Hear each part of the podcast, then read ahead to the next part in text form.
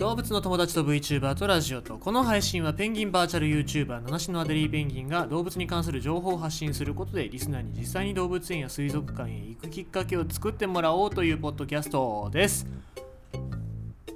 まあ学校がないっていうことでいろいろと給食の問題とかねロスとかどうするんだっていう話になってますけど政府が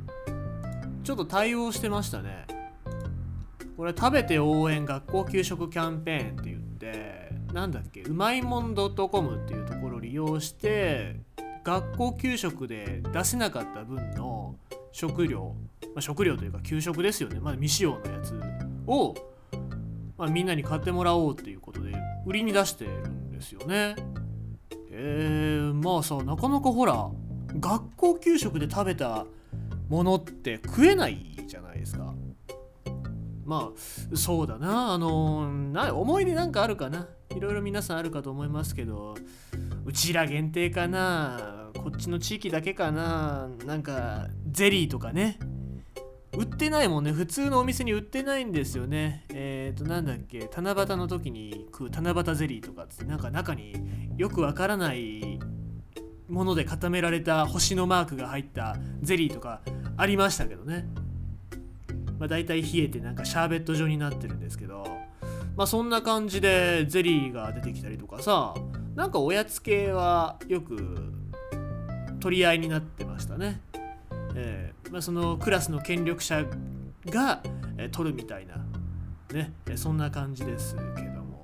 あとはそうだねクラスで一番可愛い子に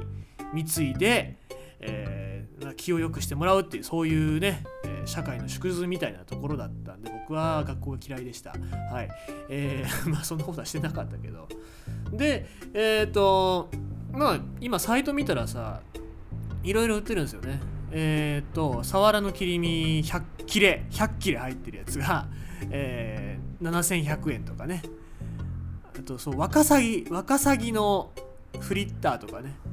ワカサギ確か出て出てたね。そうそうそう。ワカサギのフリッターとか。あれさなんかつまみによ。今考えたらちょっと塩味を濃いめにしてつまみかなんかでワカサギのフリッター食いたいなとかって思うけど学校給食をつまみになんかああるのかな？なんかそういう居酒屋あんのかな？東京はありそうだな。学校給食をつまみになんか酒飲める居酒屋みたいなとこありそうだな。うん。あとはそうだななんか味噌煮サバの味噌煮とかねそんなのを売ってるんですよね、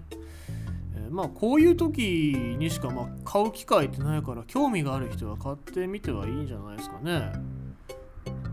まあ今は学校に通ってる小学生とかは別に毎日食えるしぐらいな感覚かもしれないですけどもこれがまたさ20年20年30年ってなっていくとさ思い出しちゃうんでしょうね。で僕ツイッターに書きましたけどさ今回お祝いケーキってあとこれストロベリーケーキとかもあるんだよこれさ大体クリスマスとかそういう時にしか出ないやつですよね。あとお楽しみ会とかね。そういう時にしか出ないケーキだけど冷凍なんだ。あ冷凍なんだこれ。冷凍でそうか。でこれ 40個入りなんだね。お祝いケーキ、えー、1箱40個入り冷凍のやつなんだけど、まあ、4752円って書いてますね。でこれみんなで食べたから美味しかったけども家で一人で食う分にはね美味しくないんじゃねえか。そんな美味しいもんじゃないだろうなって思いしてかもだって冷凍してるしさ。どうなんだろうな。なんか思い出補正あんのかな。学校で食ってたら何でもうめえももうピーナッツだろうが砂糖だろうがなんかうまかったもんね。思い出補正あるんじゃないかなって思ってたらさあのリプでもう今の子たちはスマホもタブレットも下手するとゲーム機とかでもつながってるからさボイスチャットでも何でも使ってもう遠隔地で一緒に食べれるもんねっていう話をしてたからさああそういう世代かと思って、うん、まあいいいいと思うけどねなんか孤独にならないっていうのは非常にいいと思うんですよ。ね、孤立しない孤独にならないでまあ一人だから寂しいみたいな。でもまあ逆言うと一人になれないといけないと思いますよ僕みたいにね。はい。えー、ちょっと雑談が長くなりましたでしょうか。まあこういう時期だからなんかそういうのも買ってみると面白いかもしれないですね。ただ給食の量は僕は一人じゃ食い切れませんね。はい。さてえー、ということで、まあ、今日のニュース読んでいきたいと思いますけども。これもナショナルジオグラフィックですね。これは昔からやってた結果が出たっていうことですね。まあ大規模調査ですよこれ。外に出た猫はどこに行く？大規模調査の結果がついに判明ということでこれすごいの。6カ国の、え、900匹の猫を対象に GPS をくっつけて飼い猫がどういう行動をするかっていうのを調べたっていうそういう研究なんですけどもこれ結果が出ましたね。これが4年前じゃない6年前か。調査開始から6年が経ち、えー、と3月11日付で、え発表された結果なんですけども大半の猫。結果大半の猫が全ての時間を自宅の庭から 100m 以内で過ごしてましたっていう結果なんですよね。まあ要するに外に出ていく猫もそんなに遠くまで行ってないよっていう話ですね。えー、まあほとんどの猫が自然の中に足を伸ばしてないと分かったことはいいことだっていうことで定してますけどもまあでもそれでも飼い猫は生態系に混乱をもたらし自分たちの気も、えー、身も危険にさらす可能性があることが判明したということですけどちょっと詳細読んでいくと基本的に猫っていう飼い猫っていうのは餌の心配がない。家にいれば餌くれますからね下僕が。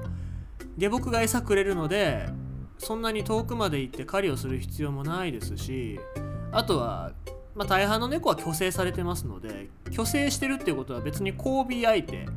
を探す必要がないので遠くまで行く必要がないということなんですよね。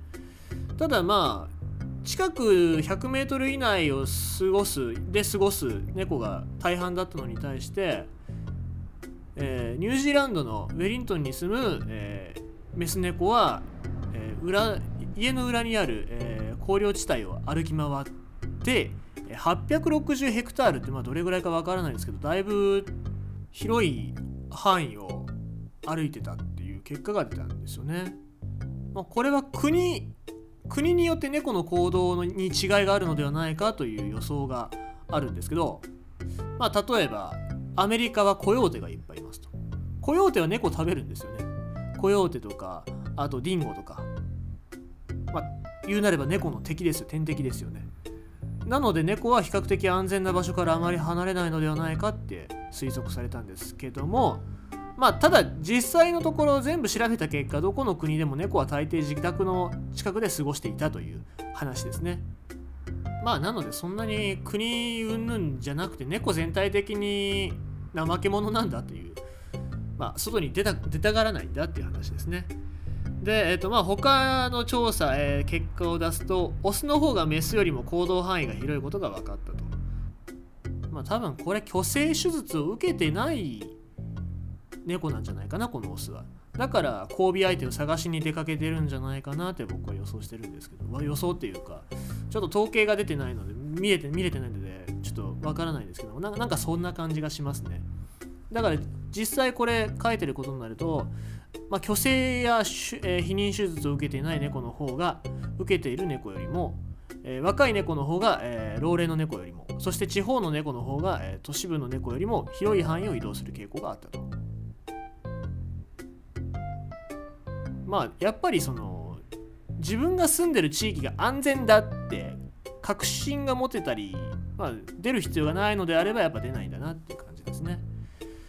で、まあ、今回の調査で分かったこと、まあ、そんなに遠くにいない行かないから野鳥とかは取ってないんだよねってそこには影響がないんだよねって思ったら大間違いで逆に言うとその地域猫が重点的にいる地域の野鳥だったりその周辺に貴重な鳥がいたりした場合はそこでの影響っていうのが甚大になる可能性があるってことですねただ猫が外に出てるっていう状況で鳥はストレスを感じるし、まあ、やっぱり死亡率猫に狩られちゃうっていうこともあるので局地的に甚大な被害が出るよっていうことをが、まあ、データとして予想されますよっていう話ですね。でえっとあと猫にとっても危険だっていうことですね。でデータを受け取った猫たちは6日間の追跡中に平均4.5回道路を渡っていたということですね。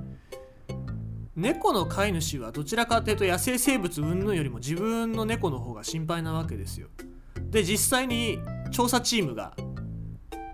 飼い主に連絡取ったら調査中に何匹もの猫が車にひかれたっていう話を聞いたらしいんですよね。なのでやっぱり、まあ、調査で分かったことは分かったこととしてデータになるわけですけども外買いっていうか外に出しちゃいけないよねっていう話、まあ、再三してますけどもそれは絶対にしちゃダメだなっていう話ですね。